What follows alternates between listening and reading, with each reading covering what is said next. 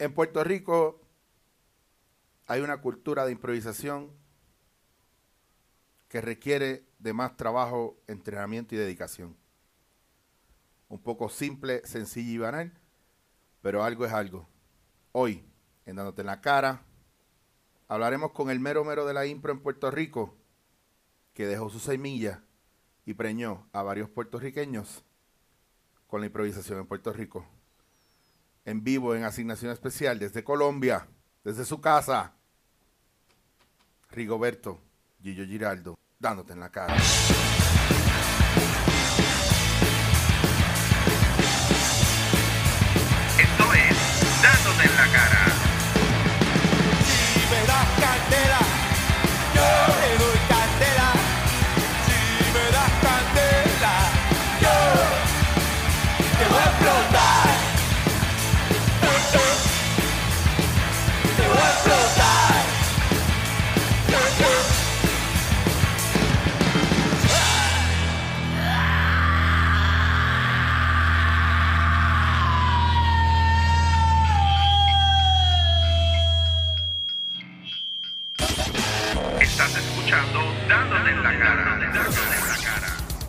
Y señores, estamos en vivo desde Bogotá. Y quiero que sepan que yo me estoy quedando en casa de Gillo, que está aquí conmigo el señor Rigoberto Gillo Giraldo. Aquí quiero que saluden Gillo, la cámara es tuya. Ah, gracias. Puedes editar mi nombre y dejarlo solamente en Gilla, sí, porque como para que sea fácil la pronunciación, ¿no? Gillo Giraldo. Mira, para los que no saben, este caballero que ustedes ven en pantalla es mi amigo, mi compadre, mi brother, pero sobre todo mi mentor y fue el que me inyectó con toda esta estructura de la improvisación, a cogérmelo en serio, a trabajarlo de una manera eh, mucho más práctica, mucho más estructurada, mucho más técnica de teatro. Es un tipo que lleva muchos años, al cual eh, Puerto Rico le debe eh, la fiebre de improvisación que hay ahora, del cual todo el mundo se está enganchando y todo el mundo quiere hacer shows de impro, pues el que llegó ahí, llevó esa semilla, el colonizador, el espa- digo, el colombiano que llevó eso para allá, fue Gillo. Y aquí estamos en Colombia, me estoy quedando en su casa, lo estoy entrevistando porque quiero, quería que ustedes lo conocieran y aquí lo tienen. Gillo, ¿cómo estás? Bien, bien, Erika. Pues para mí es un placer que, que, bueno, que estemos haciendo este programa y sobre todo que digas que yo tuve el honor de preñarte a ti también. Fue difícil, lo sé, fue algo difícil, la, la, la imagen un poco horrorosa, un Sí, poco, sí, un poco verdad. dantesca. Pero fue bonito porque yo te voy a seguir amando forever. Bueno, aparte de- del teatro grotesco, sí, o sea, no, estuvo, eh, fue hace muchos años, eh, exactamente como en el 2002. si no estoy mal. 2002, 2003, pues yo recuerdo que yo estaba 2002, 2002, exactamente. recién, recién entrando a Sagrado. Y no voy, no voy a ir al origen como tal, porque pues eh, el que quiera buscar el origen, hay muchas entrevistas, o sea, Chente te entrevistó cuando eso, o siempre en alguno de los podcasts yo he hablado de ti en ese proceso, para dar un repaso rápido, Gillo llega, eh, empiezan a hacer talleres, montan este grupo, este grupo y Gillo se separan, yo me quedo con Gillo, eh, se monta este otro grupo, hay grupos amateur, empieza a correr la impro de manera paralela, Gillo se vuelve acá, visita Puerto Rico de vez en cuando a dar talleres, pero llegó un punto donde te concentraste más en lo que era Centro, Sur- Suramérica, Europa y sobre todo lo más importante que es lo que le quiero meter mano es al diplomado de improvisación teatral aquí en Bogotá, que yo tuve la dicha de ser uno de los primeros profesores internacionales que tuvieron cuando era en la morgue Sí, sí, y eran sí. poquitos alumnos. Ahora el diplomado está recibiendo sobre 40, 50 alumnos. Bueno, hay que aclarar que la morgue, ahorita que tú dices lo del salón de la morgue, es un salón, ¿no? El- es un salón, es un salón que se llama, se llama la morgue porque ahí antes estaban las instalaciones de la clínica de la Universidad del Bosque. Entonces la clínica la retiraron, la llevaron para otro lugar y ahí quedó exactamente eh, estos espacios que se convirtieron en los salones de teatro de la carrera de artes escénicas de la universidad y por eso le llaman la morgue, un salón ah, muy escondidito, además muy querido por todos los estudiantes. Sí. Ahí nace realmente el diplomado de improvisación, diplomado internacional de improvisación. Que ya llevas cuántos años con el Este diploma? año estamos cumpliendo los primeros 10 años del diplomado y efectivamente a partir del ah, quinto o sexto diplomado, si no estoy mal, empezamos a trabajar con doble jornada. Tenemos jornada en la mañana, de 9, en- de 9 de la mañana a 1 de la tarde, y jornada en la noche, de 6 de la tarde a 10 de la noche, con 20 grupos en cada una de las jornadas. Estamos eh, admitiendo solamente 40 estudiantes. Y digo que admitimos solamente 40 estudiantes porque tenemos una inscripción de 80, 90, 100 personas todos los años. Que cada vez que tú haces convocatoria, la gente no es como que, ah, yo me apunto en el taller y ya lo voy a tomar. no, Es que tienen No, que pasar no. por un proceso de... Tienen que pasar por de un casting, filtro. como un Tienen- casting, claro. Exactamente, tienen que pasar por un filtro. Digamos que eh, hacemos como una clase casting, una clase audición, y esa clase vemos como las como los talentos o si el estudiante es lo suficientemente idóneo eh, según el criterio de los maestros que realizamos el- la audición para que entre al diplomado dependiendo también del énfasis del diplomado porque Claro. el énfasis cada año cambia completamente de, de énfasis cambia completamente de programa, cambia completamente de maestros, etcétera, etcétera. Por ejemplo, este año están trabajando todo lo que es eh, impro silente o más con el trabajo físico. Básicamente este año estamos trabajando, le llamamos al énfasis improvisación no verbal. Mm. No dijimos es- específicamente improvisación muda o improvisación silente, eh, porque digamos que aunque la palabra pasa a un segundo plano, no es que no exista, ¿no? Digamos que hacemos énfasis o el foco principal es el trabajo corporal, ¿no? La expresión corporal, el gesto, el impulso corporal y todo lo que esto genera a nivel de creatividad, a ni- a nivel de imaginación, a nivel de construcción de personaje, de historia, de, de- de todo, todo, todos los elementos, del prol, del personaje relación objetivo, de la plataforma de la improvisación para desarrollar la historia. Eh, cuando te refiere, cuando yo se refiere al prol, que es lo que yo he hablado otras veces en, el podcast cuando hablo de impro, es la base prácticamente de los pilares de cómo tú construyes una improvisación, personaje, relación, objetivo y lugar, prol. Y mayormente, lamentablemente, es algo en lo que carecen muchos grupos o, o muchas personas cuando trabajan la impro, se olvidan de esa cosa que es base, que, que se, se nada, se por lo menos nosotros enfatizamos mucho en eso, en cualquiera de los cursos que se dan, si no se ve el prol, se tiene que retomar. Mi pregunta entonces, ya dejando eso quieto, ¿qué ha sido el mayor reto para trabajar algo como el diplomado? Que viene gente de diferentes países, la improvisación es algo que muchas veces no se toma en serio porque hablas de improvisación y la gente no, no lo entiende, porque nos pasa en Puerto Rico que la gente piensa que es algo al garete. ¿Cómo llega, cómo, qué, qué es, ha sido lo más difícil para tú convencer a la universidad y de, mira, esto, esto es importante, esto hay que hacerlo y ganar a esos estudiantes que, que, que hayan venido a través de los años, porque cada vez ha, ha sido más intenso el trabajo de, del diplomado o, la, o el montaje del diplomado que se acompaña del timbo, que después vamos a hablar de eso.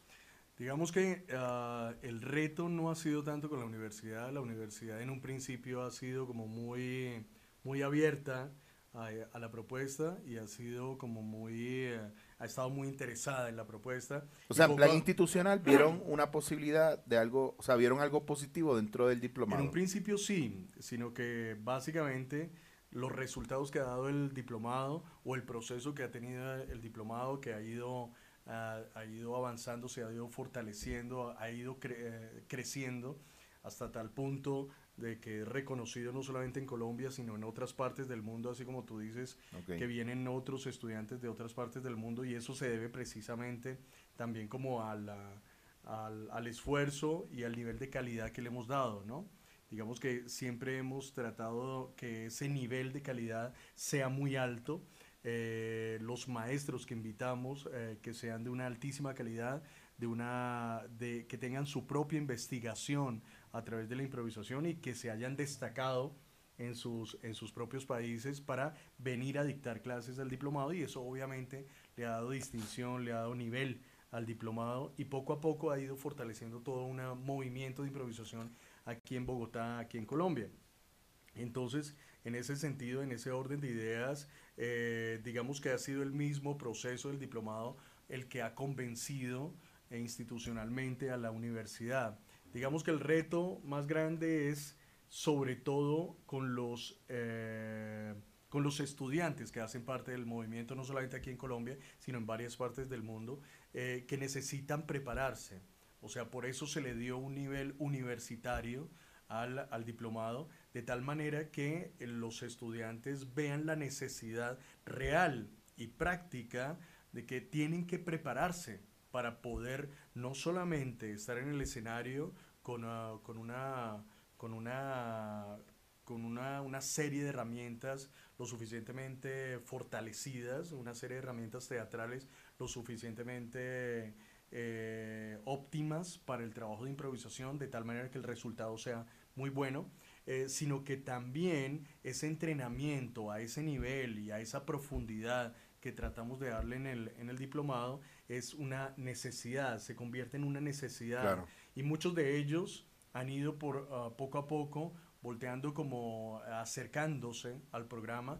En este caso, por ejemplo, en esta versión tenemos alrededor de seis estudiantes que ya llevan más de 10, 12 años haciendo improvisación con sus grupos Wow. y que ven la necesidad o han escuchado de otros exalumnos que les han dicho, mira, la preparación del diplomado es a conciencia, es una preparación a profundidad, es una pro- preparación con una, con, una, con una exigencia muy fuerte, entonces va a ser muy positivo en tu preparación, ¿no? Entonces después de 10, 12 años de experiencia en las tablas, eh, empiezan a acercarse al diplomado y para nosotros es maravilloso, digamos que eso eh, de alguna manera habla muy bien del proceso que hemos llevado y pues de las... ah, de, de- de- las propuestas que hemos planteado para que ellos se acercan, para que ellos se acerquen a tomar el proceso del diploma. Que está genial porque yo creo que muchas veces pasa entre actores, sobre todo, y gente que está formada y lleva años ya formado, se les hace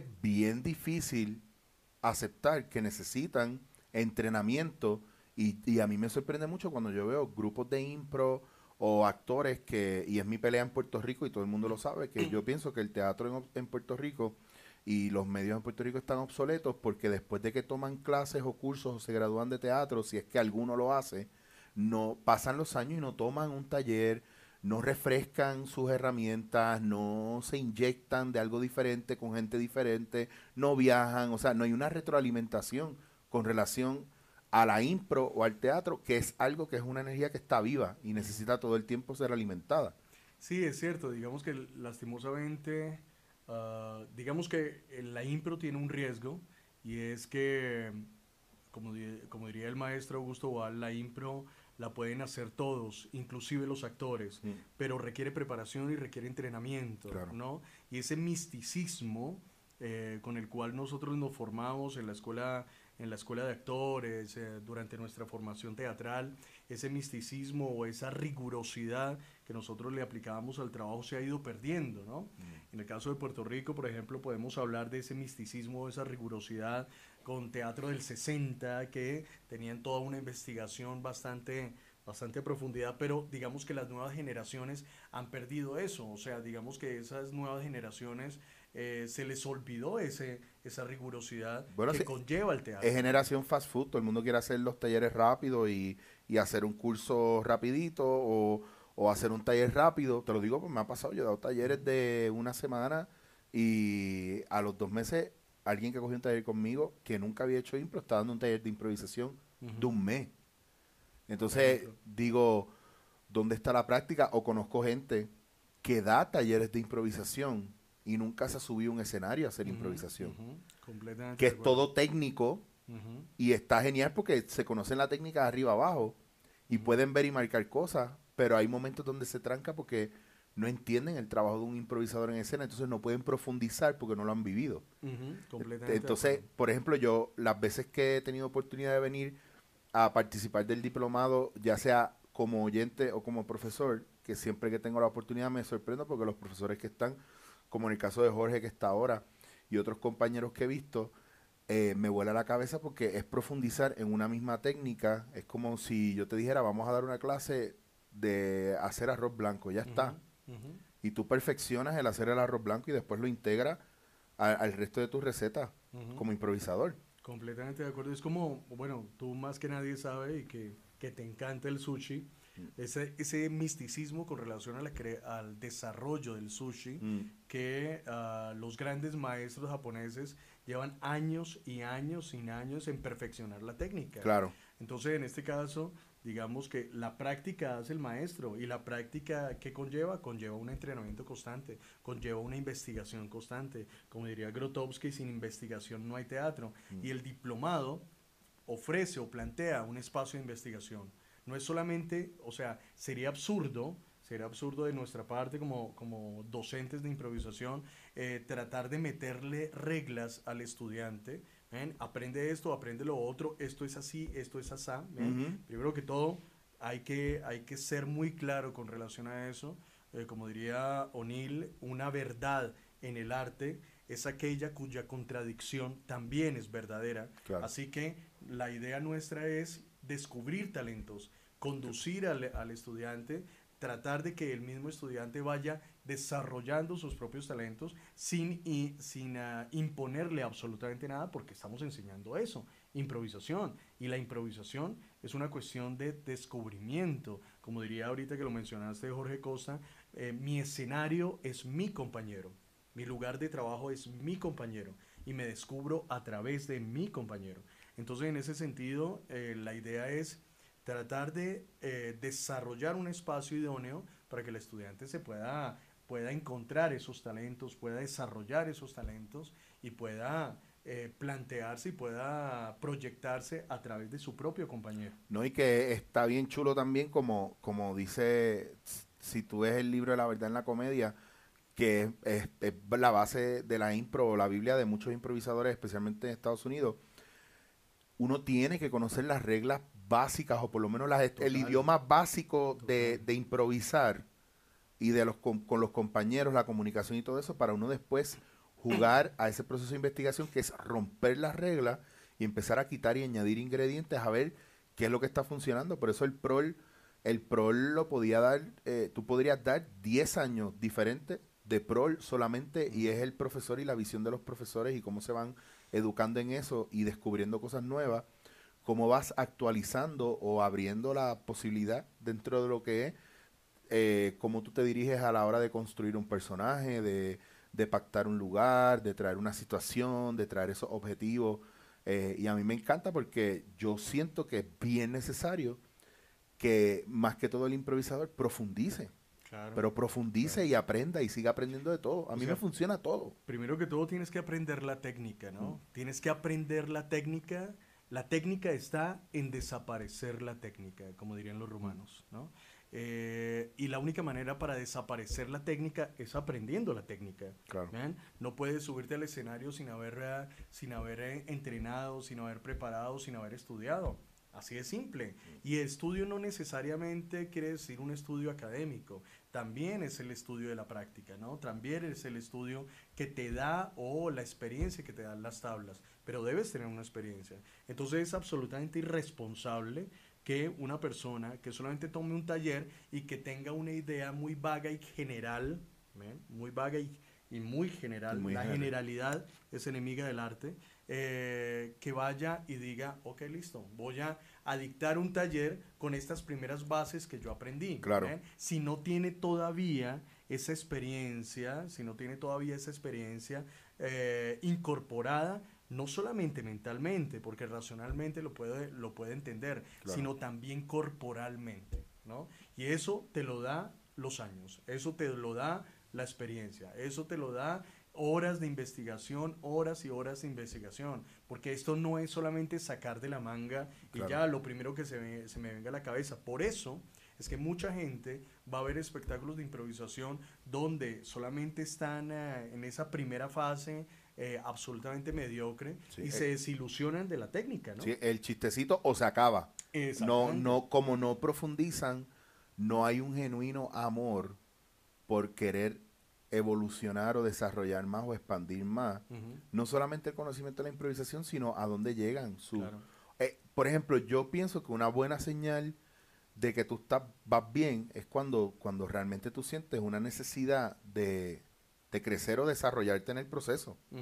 ¿Me entiendes? Por ejemplo, a mí, a mí se me hace difícil a- hoy día disfrutarme algunos shows de improvisación, no te voy a negar. Se me hace muy difícil porque yo no voy y ya yo estoy muy claro de que de que ese show va a tener esta falla, esta falla y esta falla. Y a lo mejor voy y lo veo y, y me, me parece como banal, su- bastante superficial, y es porque la misma gente no, no profundiza. Y entonces en ese proceso, dentro de todo lo que está sucediendo, en el caso, por ejemplo, de cuando una persona coge un taller de improvisación o coge otro taller e implementa esas cosas dentro de los talleres de impro o dentro de su trabajo como improvisador, tú ves una diferencia, tú ves un crecimiento. Por ejemplo, si yo no cojo un taller de impro, pero cojo un taller de escribir o de editar o un taller de trabajo de personajes, todo eso al final lo puedes implementar dentro de la improvisación. Sí, claro. O O sea, por es- eso, por eso a mí me gusta la parte de que el diplomado no es solamente improvisar y punto, y la técnica de impro, es que vas a través de, pues vamos a trabajar en este módulo o este año el cuerpo. Eh, recuerdo que ah, tú el próximo año me dijiste que vas a trabajar el, el Sí, musical. el próximo año el, el énfasis poco es improvisación musical y poética. Exactamente. Digamos que la técnica te ofrece una grande, un- una, una gran posibilidad de oportunidades, ¿no? Claro. Para explorar diferentes corrientes. Eh, también eh, hemos ya pasado, hemos ya pasado todo, toda esa etapa donde el teatro uh, simplemente se blindaba con relación a sus fronteras, eh, con relación a, so- a otras artes, ¿no? En este caso, el el te- ah, estamos hablando de teatro danza, estamos hablando de teatro musical, donde otras, otras disciplinas, donde otras disciplinas artísticas, así con- Llegó donde- Pacho, llegó Pacho. Ya mismo Donde- lo van a conocer. donde otras disciplinas artísticas tienen también la posibilidad de, eh, de nutrir, de enriquecer, en este caso la técnica de improvisación teatral, ¿no? Ya. Y ah, por eso es que estamos enseñando impro, estamos enseñando improvisación. No podríamos estar eh, eh, impartiendo el mismo programa todos los años, porque sería, no sería consecuente con lo que estamos enseñando. Claro. No tiene nada que ver, va, iría en contra de la filosofía de la improvisación. A mí me gusta mucho y, y en este caso yo, cuando estoy en Puerto Rico trabajando la parte de impro, no te voy a negar que me aburro un poco porque el puertorriqueño ha llegado a un punto donde se ha vuelto hasta reacio eh, de quién va a tomar los talleres, quién va a hacer los talleres, quién va a hacer los shows. eh, eh, todo es, mm, los productores no, no lo apoyan mucho porque la gente supuestamente no lo puede soportar, porque eso es muy serio o no es serio, o es al garete, o no lo entienden. Entonces, ¿cómo, cómo tú crees o cómo tú sientes que uno puede trabajar para llegar un poco más a, vender una improvisación como un arte que se sostiene totalmente solo y que, a mi entender, es la nueva tendencia necesaria. O sea, no es, es, no es una nueva tendencia de que es nuevo, de que esto es reciente, esto no es tan reciente. O sea, es reciente porque hace pocos años, qué sé yo, eh, en, los, en los 70, ¿no? Explotó un poco más. Y de ahí en adelante han salido muchas cosas importantes, especialmente de Estados Unidos. Pero, pero a nivel mundial, yo siento que ese es el, el- el nuevo teatro, o la nueva modalidad, o lo, o lo que realmente va, no necesariamente reemplazar el texto, pero es lo más cercano a la realidad y a lo honesto que a lo mejor la gente está buscando, al estímulo que están buscando. Te lo digo yo desde el punto de vista de hacer una obra de teatro improvisada que yo encuentro muy estimulante para mí a nivel intelectual y emocional y lo encuentro muy estimulante para la gente, como dice Mamet, que el trabajo del actor es hacer que el público ejercite emociones. Y para mí esa es la verdadera herramienta. Digamos que, o sea, todos aquellos que estamos me- eh, metidos y comprometidos, eh, no solamente con la improvisación teatral, a nivel eh, teatral, de manera amplia y general, eh, estamos comprometidos con esa terquedad, eh, con esa necesidad de romper ese, ese arte fast food, como dices tú, Mm. eh, porque eso es lo que está inundando absolutamente todo, ¿no? Si nosotros vamos a los grandes maestros, a, ejemplo Peter Brook, que acaba de ser Mm. premiado, eh, es una, una eminencia, un dramaturgo maravilloso, un director de maravilloso, El tipo siempre ha sido muy terco con relación a las obras de teatro que ha llevado a escena. Estamos hablando del Mahabharata, una, una obra que dura ocho horas. ¿bien? O sea, ¿quién carajos le va a permitir eh, poner en escena una obra de ocho horas? Pero ahí me tienes que también ese, esa, esa puesta en escena de ocho horas empezó a generar todo un movimiento de obras de teatro de más de ocho horas. Y se está imponiendo esa, esa, esa dinámica, ¿no? Estamos hablando de obras de teatro de 24 horas, Wow. ¿vale? Entonces, ¿por qué? Porque el tipo cree en lo que, en lo que tiene en las manos, cree en lo que quiere hacer, cree en su propio objetivo eh, y logra romper ese paradigma que es precisamente el teatro fácil, el teatro inmediato, el teatro simplemente, simplemente para, para alimentar, para alimentar a la, la voracidad ah, primaria de muchos, de muchos de los públicos, ¿no? Pero aquel que insiste, aquel que persiste, logra realmente romper eso y logra marcar la diferencia. Y eso no solamente lo vemos en teatro, lo vemos en cualquier arte.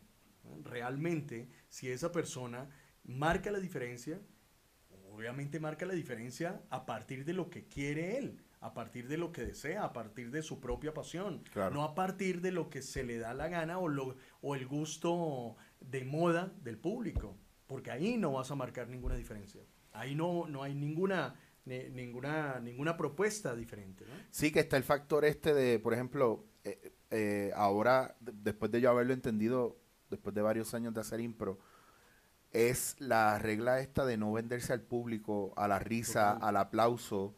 Eh, y yo soy muy nazi con eso porque, porque yo veo el, los compañeros en el escenario cuando el público se empieza a reír y yo veo ese momento donde no lo hagas, no lo hagas, clac, y desconectan de sus compañeros Claro. totalmente Claro.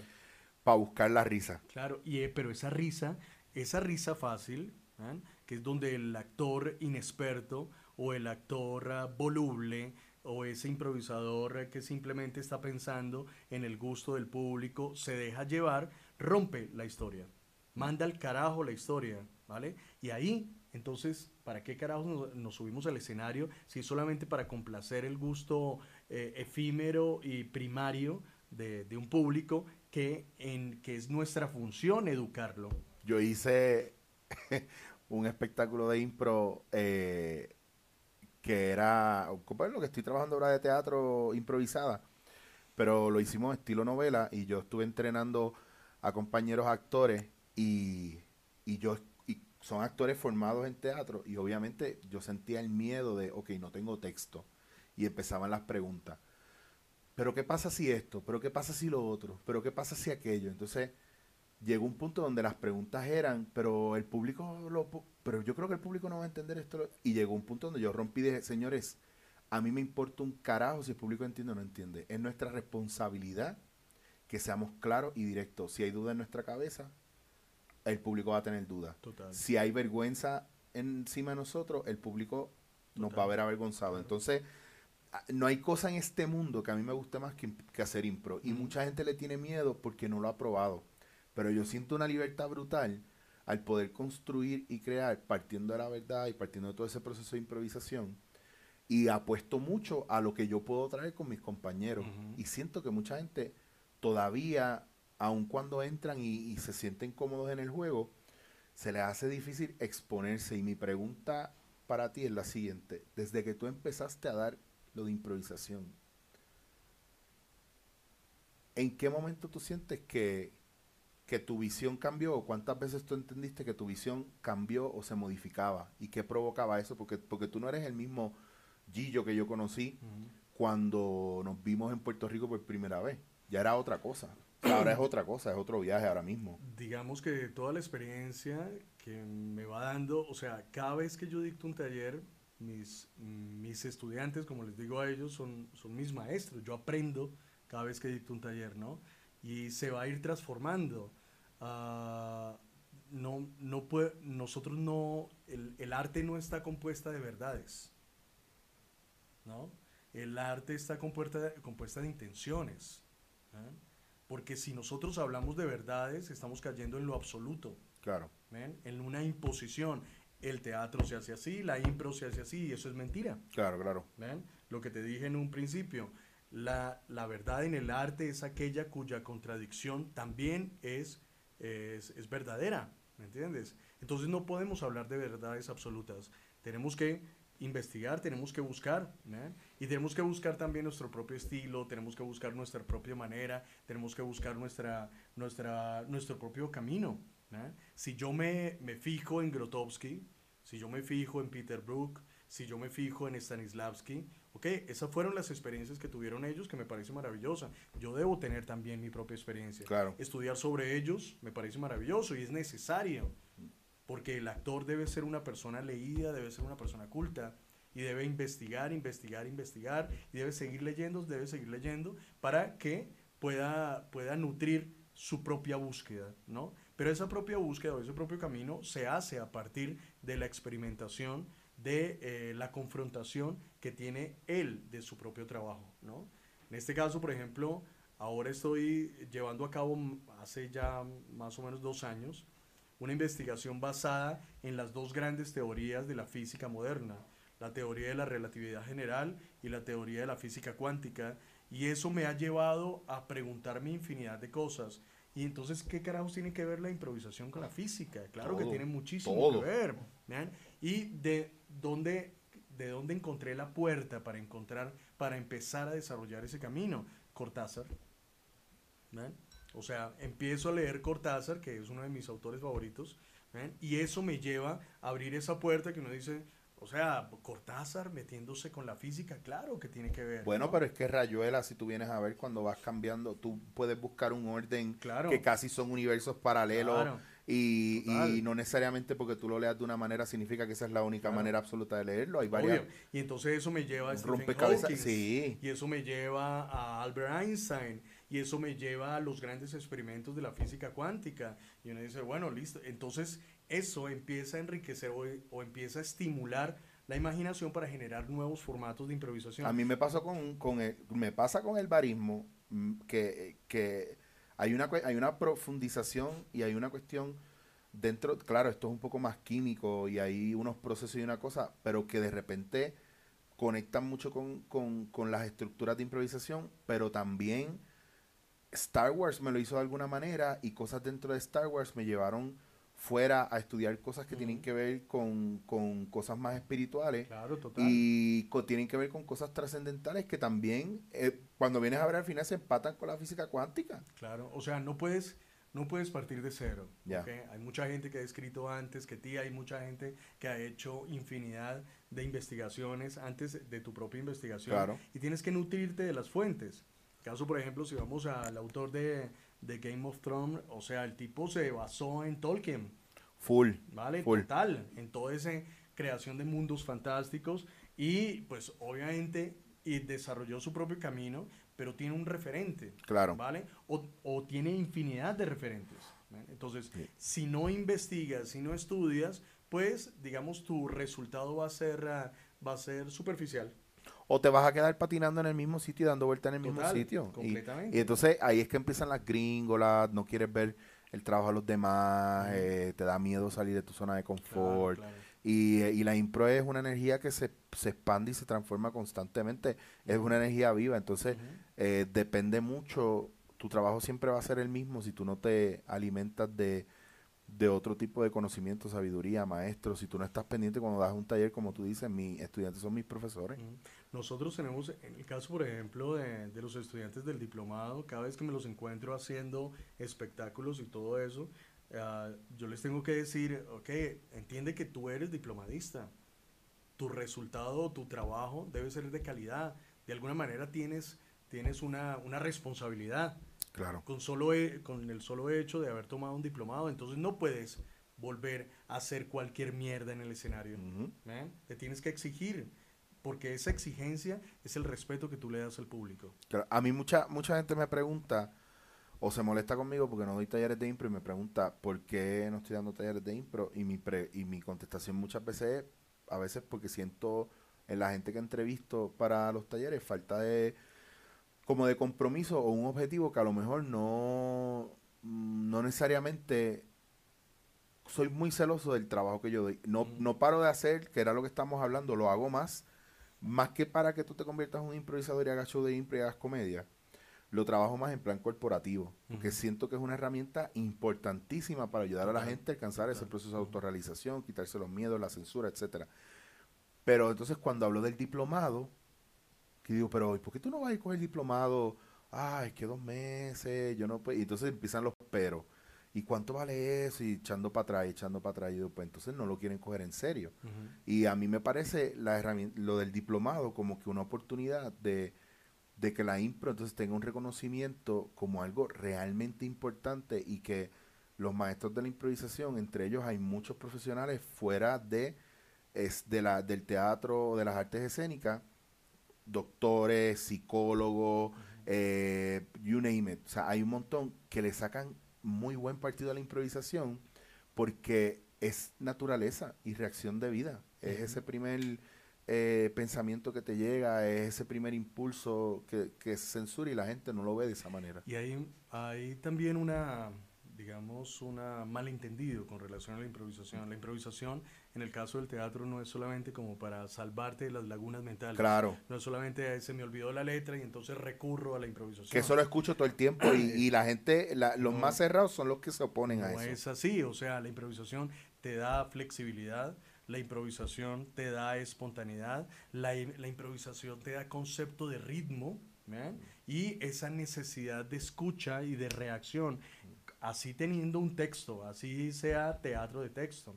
Y si vamos, y si vamos a lo que tú dices, a la improvisación aplicada. Me, me acuerda lo que me estabas mencionando, que, de- que mencionaste los médicos.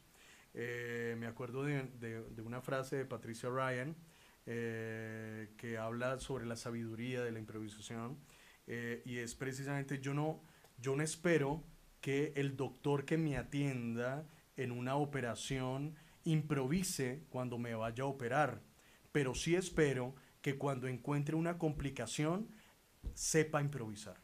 Ujú, ¿me claro. entiendes? Entonces la improvisación no va en contra de la preparación, que eso es importante tener en cuenta. Que a mí, yo tengo tres cosas que entiendo que son las virtudes que desarrolla un improvisador. El entender que todo suma. El, el- el empezar a aceptar que somos capaces de adaptarnos a todo, a lo que está sucediendo y, y- y nos transformamos según las necesidades, pero sobre todo que somos, nos convertimos en maestros de convertir el, entre comillas, error en oportunidad. Completamente. Y entonces, completamente. para tú llegar a eso, también ahí tiene que haber, tienes, tienes que conocer todos los ángulos posibles de lo que está sucediendo alrededor y permitirle a tu cerebro estratega a no pensarlo mucho, sino que ya ve dónde está la oportunidad de apostar por ello. Porque el improvisador está viviendo en el presente. Claro. Porque el improvisador vive en el aquí y en el ahora. Y muchos de nosotros somos seres del pasado o del futuro. Estamos pensando en qué hicimos hace unos minutos, estamos pensando en qué dejamos de hacer hace una hora, hace una semana, o en lo que vamos a hacer dentro de, dentro de unos cuantos minutos o de la Claro. o el día de mañana, etcétera, etcétera. Que eso es... Eso Pero nos olvidamos del aquí y del ahora. Pero eso, eso por ejemplo, para, para, que la, para poder ver cómo se puede transpolar a otro lugar, Claro. Técnica Meissner, Sanford Meissner, eh, la alma secreta del teatro norteamericano, que dice eso mismo. Y si tú lo quieres ver en plan espiritual, Paramahansa Yo- Yogananda, Sri Swami Yukteswar, Ujú. eh, Lahiri Mahasai, Mahavatar Babaji, todos hablaban del aquí y del ahora. Claro, es una cuestión de, de actitud, ¿no? Claro. Es una, una cuestión de actitud de apertura. Ese sí que nosotros siempre decimos, que es el punto de inicio en, toda, en, todas, en todos los entrenamientos de improvisación, ese sí y, ¿no? O sea, acepto lo que tú me das, pero aparte de aceptar lo que tú me das, enriquezco lo Mm, que tú me das con, una, con otra propuesta, ¿no? Y esa actitud de apertura es la que te va a permitir sacarle el máximo de provecho al aquí y al ahora, ¿no? Como siempre les digo a mis estudiantes, eh, el improvisador no entra a buscar al espacio, sino entra a encontrar, porque ya todo está. Ujú. ¿ven? Era lo mismo que decía Leonardo da Vinci, ¿no? Yo simplemente le quito el mármol sobrante porque la figura ya está. Ya está. ¿vale? Obviamente estamos hablando de un genio, pero digamos que el concepto es el mismo, ¿no? En estos días estaba viendo en internet una- un ejercicio bastante particular que era eh, a, a varias personas en un centro comercial les daban una revista y en esa revista de farándula donde hay muchas, muchas fotografías, le decían, ¿usted es capaz de contar cuántas fotografías hay en un minuto? Muchos de ellos decían, sí, soy capaz en un minuto. Otros decían, no, no soy capaz. No, no soy capaz. Eh, al final, aquellos que dijeron que sí eran capaz, eh, coincidieron en que había 48 fotografías en la revista en un minuto. Y uno dice, espera un momento, ¿cómo carajos pudieron contar 48 fotografías en un minuto? Es imposible. Pues resulta que aquellos que dijeron que sí eran capaces, iban viendo y como a la tercera, cuarta página había un letrero que decía, no, no cuentes más, hay 48 fotografías. ¿Vale? Aquellos que dijeron que sí, que estaban abiertos a las posibilidades, leyeron ese, ese mensaje. Aquellos que dijeron que no era posible, nunca vieron ese mensaje. Nunca lo encontraron. ¿Vale? Entonces, es una cuestión de oportunidad, y, pero sobre todo de actitud. Ve, cuando entras a escena y lo que estás buscando no está en tu cabeza, está en tu compañero. Está ahí, Está ahí. Cuando uno hace un ejercicio de, de conectar con el compañero, que a mí me encanta mirarse fijamente a los ojos y realmente buscar y verlo y no dudar y decir, yo veo esto, esto y esto. Y no es, y no es una cuestión de adivinar, es que ya eso es lo que es. Eso, Bueno, hay, hay, una, hay una cosa que va más allá de la, de la educación misma, de la improvisación, que es la filosofía, Mm. y que tú lo entiendes y lo has, lo has ejercitado en tus talleres bastante bien, que es, esa la, la filosofía de la improvisación aplicada a tu propia vida. Mm, ¿no? claro. Que es una cuestión de aceptación, es una cuestión de grupo, es una cuestión de, de sinapsis, eh, donde el ego se relega, ¿ven? donde el ego pasa a un segundo plano. El problema, el problema nuestro, eh, y uno de los problemas más, más radicales, no solamente en el arte, sino a nivel personal, es nuestro propio ego. Nuestro ego Full, nos full. impide ver al otro, Full, ¿no? Simplemente queremos vernos a nosotros mismos. Claro. Y entonces entramos en una lucha de egos, quién es mejor, tú quién eres, Cu- cuánto has aprendido, o ¿Qué sabes tú? tienes, ¿Qué sabes sabes tú? tú? Exactamente. Déjame ver tu currículum, tu resumen, déjame ver tu resumen ese, si tienes más experiencia que yo, ¿vale? Y entonces se convierte en eso. Entonces no jugamos en ese en el sentido O el, cla- o el clásico, tú no eres más cómico que yo. Que es el clásico. O sea, no jugamos en el sentido eh, elemental y básico del teatro, que es el juego teatral. No jugamos con el otro, sino jugamos en contra del otro. Todo el tiempo. Sí, Entonces sí. no hay posibilidad de construcción, Sí, sí, mayor- el mayor error que yo... sino una necesidad de demostrar. Lo que les digo siempre al inicio del diplomado es, ok, aquí nadie viene a demostrar nada. Claro.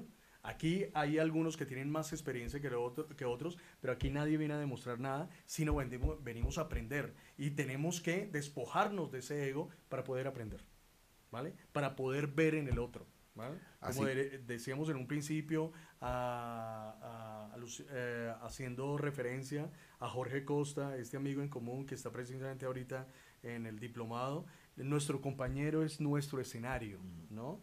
Lo que yo les digo a, a- mis estudiantes es que el, el público en el clown es el público cual, en el cual tú reaccionas de manera inmediata, pero el, tu público en improvisación es tu compañero. Y tu principal objetivo, como diría Kit Johnston, tu principal objetivo es gatillar la imaginación en Claro. tu compañero. ¿Vale?